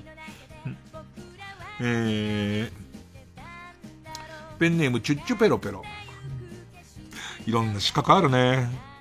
い、一応誘った方がいいのかなっていう感じで声だけかけてきた大学の同じゼミの連中を傷つけないお断りの口実を即座に考えつく嘘スケジュールクリエイター。偉いよね。分かってんだよ。お互いお約束で声かけなかったっていう既成事実がなんだから。で、一応声かけてるのか、行かない。じゃあさすがに悪いだろっていうことで、その辺をきちんと、法事関係とかもちゃんといろんな、今まで使ってない法事とかもきちんとやってるし、ちょっと待てよっていう、あそこで一回、えーと、お葬式使ってるってことは、ここで四十九日使えるじゃんみたいなコーディネートもすごいちゃんとしてきますから。ペンネームウルトラマンキラ太郎。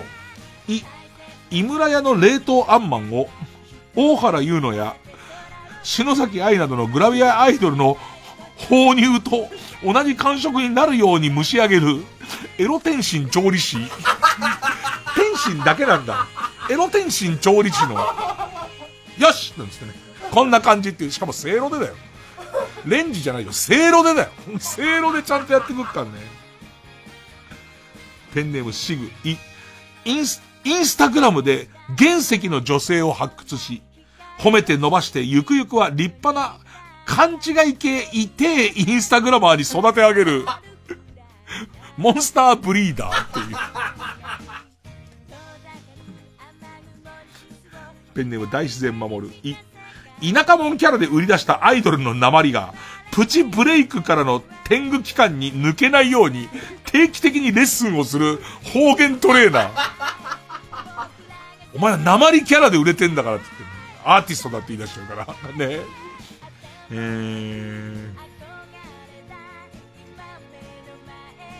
えー、ペンネーム、ペンネームピストルチョコ、う、宇宙人の真似を延々と続けられる喉チョップ検定1級。それちゃんと、な、持続力だから。最初震わせりゃいいってもんじゃないから、喉やられちゃうから。ね、ペンネーム BJ サトル、う、海辺に落ちている一軸艦長をおでこに当てて目をつむるだけで、誰に使われたものか、頭の中にぼわっと浮かぶ、漂流艦長チャネラー。拾っておでこにつけて目つむって、ザザー、ザザーっていう音にこう身を任していくと、頭の真ん中のところにすごいおっさんが、カチカチの肛門を、カチカチのクソの詰まった肛門にぶっ刺すところが、えー、はぁつって。えー、ペンネーム弓なりブラッダ、う、うぐいす谷駅で降りる人を、風俗に行く人と行かない人、を瞬時に見分けるうぐいす鑑定士。行く、行かない、行く、行かない。どんどん、行くっつった人はそんなに、番に、お迎えの番に吸い込まれていくから、ほらね、なんつって。ペンネーム、ゴンダ抜き、え、遠足のおやつの時間をチラッと見ただけで、お菓子の町岡での定価で合計料金を割り出し、500円オーバーを摘発、200円以上超えたものに、芋けんぴを口に含ませてぶん殴る、おやつ塩気に、超えてるよね。超えてるよね、これっていう。ババーザ度胸三世。え、えなりかずきにブツブツが出ないギリ大丈夫なピンコとの距離を正確に測れるピンコ測定士。ペンネームピストルチョコ。え、エルトン・ジョンか、海外の陽気なおばちゃんかを見極める？エルトン・ソムリエ。近藤春菜ちゃんってさ、かなり強引に行くじゃん、いろんなの。エルトン・ジョン行かないよね、意外に。エルトン・ジョン使ってる？エルトン・ジョンみんな画像検索してって。エルトン・ソムリエの資格いつまで経っても取れないよ、そこが。あの、画像検索の中に海外の陽気なおばちゃんが混じってる時あるから、それトントントントン弾いていかないと。よくさ、えー、えっと、かなり重要な、えー、っと、マイページにログインするときに、ロボットかどうか判定するやつ出てくんじゃん。次の画像のうちにエルトン・ジョンだけっていうとこに、そこに海外の陽気なおばちゃんが入ってると、全然、ログインできないからね。ロボットには見分けらんないから、絶対。エルトン・ジョンと陽気なおばちゃん。ノッティンコ。え、FBI と書かれた帽子を西日暮里で被ってるおじさんが本物の FBI かどうかを分けられる FBI 捜査官捜査官。多分ね、10割、10割 FBI じゃないです。ペンネームチュッチュペロペロ。お、女の子がバッチリこっちを録音しながら、キモいと言った場合でも、周辺からそれっぽいものを見つけて、あはは、びっくりした。これのこと言ってたんだ。俺のことをキモいと言ってたわけではないんだ。これだと自分の精神をがっちり守ることができる、マインドディフェンス3段。あーこのシミか。このシミの形が気持ち悪いからキモいって言ってたんだ。俺じゃない、俺じゃない、ほっとしたなんつって。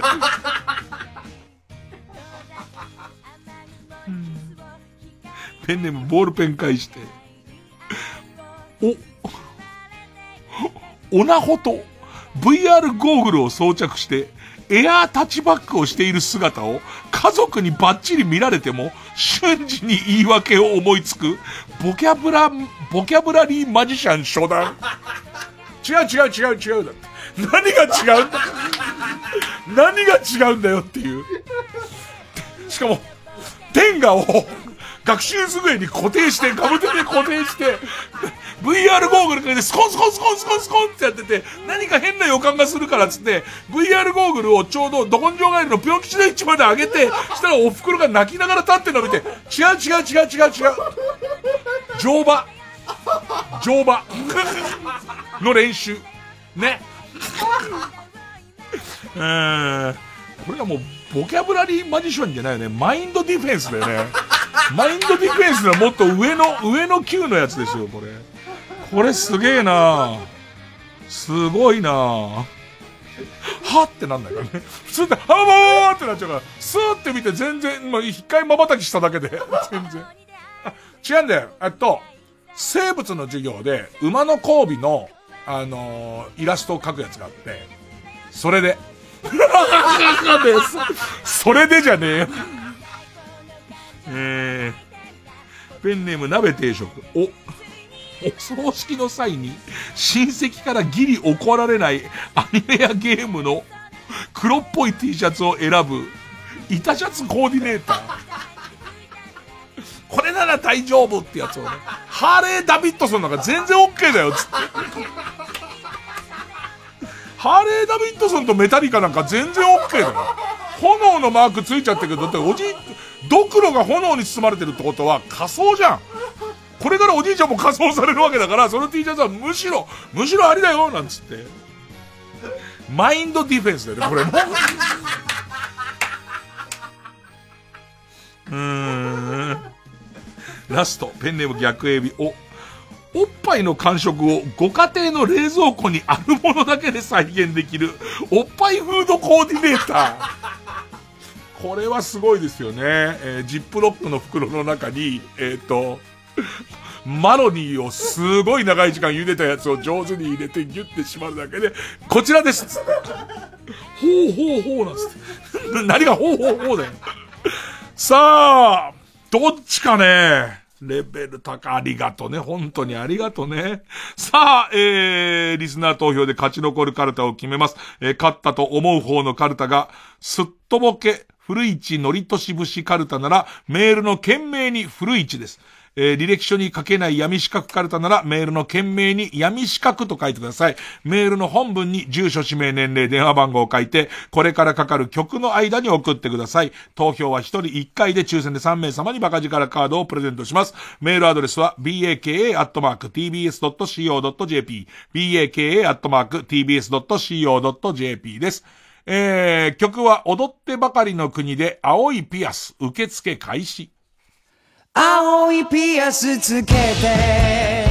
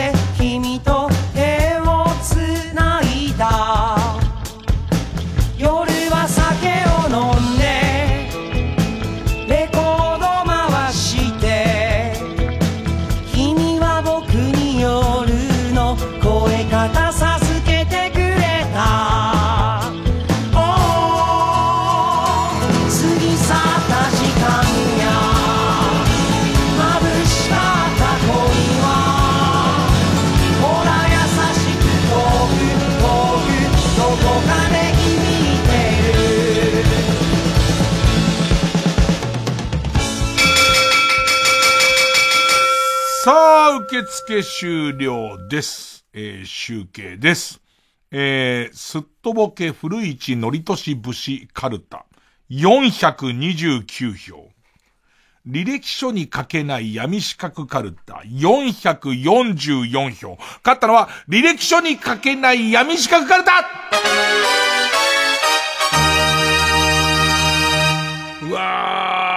まあ、なん、コスパ、コスパもかなりね、かなりいいとこ行ってましたけど、ちょっとデビュー戦頑張りましたね。ええなんだよマインドディフェンス。マインドディフェンスっていう言葉、MD ですよね。MD の難級なんでっていう、全然動じないから。マインドディフェンスでかかったなぁさあ、ということで、えー履歴書に書けない闇四角カルタ、家業行きます。で、負けた、えーすっとぼけ古市のりとし節カルタは予選ブロック戻ります。引き続き家業の募集です。それでは来週のチャレンジャーこちらです。直そうひどすぎる私の偏見カルタ春を愛する人は心清き人春を愛しててチンポコでかい人だっているわけですから。心清き人みたいなそんな決めつけ。そういうのを偏見って言うんですよ。で、自分でそういうものないか、これね、人に言われて直すの恥ずかしいこと、もしくもしくは人を傷つけちゃダメなんですよ。ね。偏見なんてなくた方がいい。自分で自分の中振り返って、どうやらこれ私の偏見だと思ったら送ってください。ね。えー、デビュー戦です。あ行になりますが、例題ですね。田中福郎さん。あ、赤とか白とか派手なメガネをかけている人間の話は聞かなくていい。山里くん ねえ。えー、白なんかわかるね。白すげえわかる白のフレームの人。ねえ。えー、さあ、続いて。ペンネーム。孤独なコンビナート。あ、有村架純のファンは、自分を有村架純よりは下だけど、有村愛理よりは上の存在だと思っている。偏見だよ ね。偏見でいろんな人いるよ、もう。ねえ。えー、ペンネーム、父は公務員。あ、朝青龍に似ている女性は、自分より可愛い後輩に、男との駆け引きについて、上から目線のアドバイスをするし、駆け込み乗車をした後は、二駅間ほど息を整えている。偏見です。偏見ですよ。ねえー、ということで、えー、次回のカードは、履歴書に書けない闇四角カルタ家業対直そうひどすぎる私の偏見カルタあ行になります。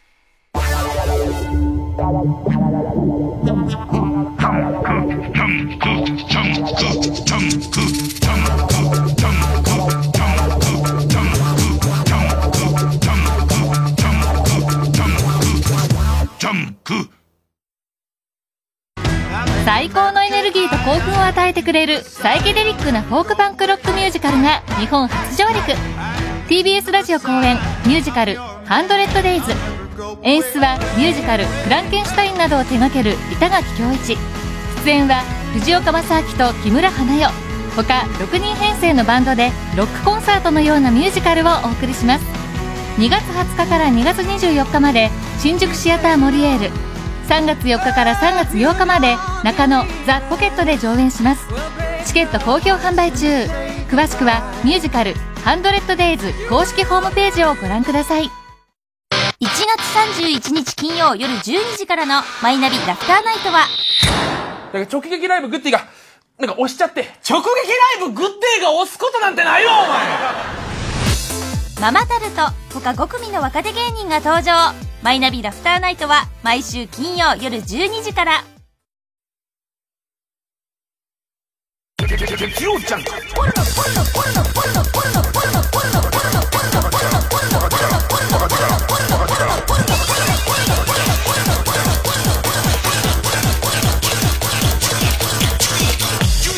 深夜のバカ力ここで STU48 の無謀な夢は覚めることがないをお聞きください。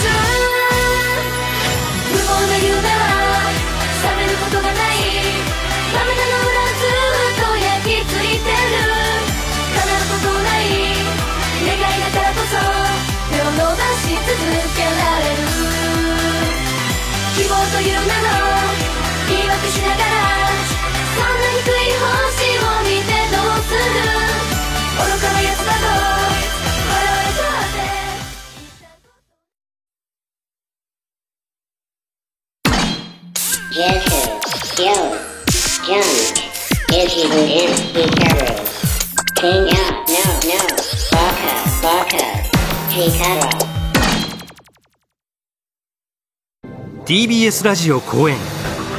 特別展「ミイラ。永遠の命を求めて」開催中。人工的に作られたミイラから自然にミイラとなったものまで。エジプトヨーロッパ南米など世界各地から43のミイラが日本に大集合。国内最大級ミイラを科学する展覧会。東京上野の国立科学博物館で2月24日まで開催。詳しくは TBS ミイラ展で検索。または0357778600 0357778600まで。映画「ターミネーター」のシネマコンサートが2月14日15日文化村オーチャードホールで開催。お問い合わせはチケットスペース03-3234-9999または TBS ラジオのホームページイベント情報をご覧ください。TBS ラジオ JUNK。この時間は小学館中外製薬積和不動産神奈川賃貸営業本部マルハニチロ伊藤園ホテルズ他各社の提供でお送りしました。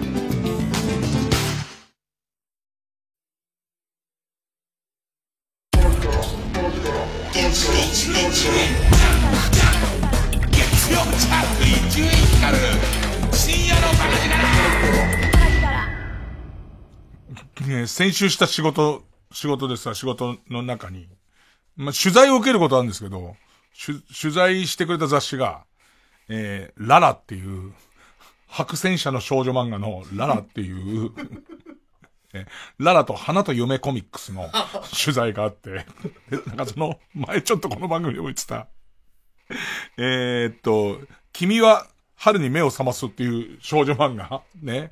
えーっと、7歳上の、えー、憧れのお兄さん、ね。初恋のお兄さん。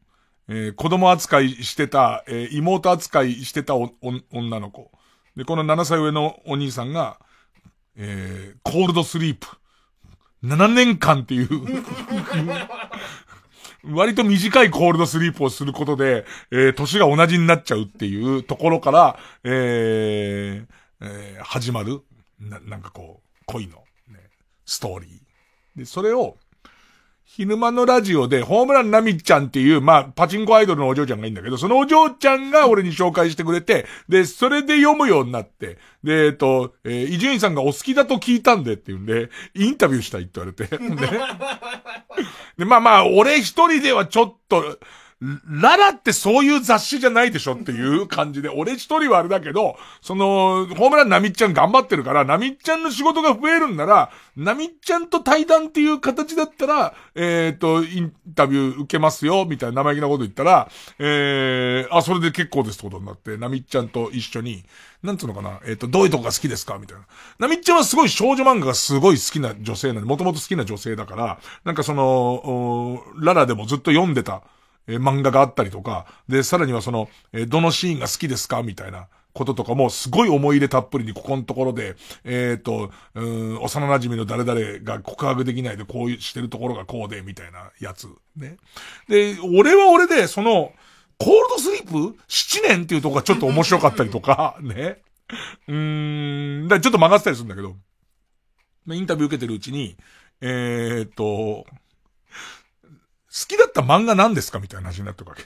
そのインタビューの中で。伊集院さんが今まで好きだった漫画何ですか？つって。まず、なみっちゃん聞かれ、なみっちゃんは、な、誰々先生のシリーズは全部読んでて、で、えっと、しかも自分の好きなやつの中でも、その、ララの人気連載をやってる人に、えー別に合わせたわけでもなく好きなやつがあるから、それをこうピックアップしてんだけど、俺の方は頭に最初に浮かんだのがドカベンだから、ドカベンじゃねえなと思って、ドカベンよりもっと、その、えー、なみっちゃんも読んでたの小学校3年生ぐらいの時に話してるから、俺も3年生ぐらいだああ、そうか、ああ、花の応援団かなと思うんだけど、ああ、花の応援団も多分ララでやってないんだよね。俺、単行本だったから、ああ、花の、ドークマン先生の、ああ、花の応援団が、まあ、ララだったかもしんないけど、違うなってなって、ねえ、あとは、ジャングルの王者ターちゃんかな。ジャングルの王者ターちゃんの金玉を引っ張るシーンが、すごい、金玉がすごい伸びるんですよ、みたいな話してもなって思いながら、なんかすごいよね。花と夢コミックスをも、持ってた記憶がないって。したらなんかね、一冊だけ思い当たんのがあって、それちょっと久々思い出した。赤い牙ブルーソネットっていうのだけ、俺読んでたんだよね。あ、終わっちゃった。雪気をつけて。死ぬまであと99日。孤高の貴公子としてテレビで話題のバイオリニスト山根和人のリサイタル開催決定。TBS ラジオ主催山根和人バイオリンリサイタル。2月18日火曜日西の国埼玉芸術劇場音楽ホール。24日月曜日東京浜離宮朝日ホールで開催します。チケットは E プラスをはじめ各プレイガイドで好評販売中。お問い合わせはサンライズプロモーション東京。0570 0570-00-3337または TBS ラジオのホームページイベント情報をご覧ください TBS ラジオ 90.5MHz なんです。映画この世界のさらにいくつもの片隅に全国の映画館で公開中です。ぜひご覧ください。3時です。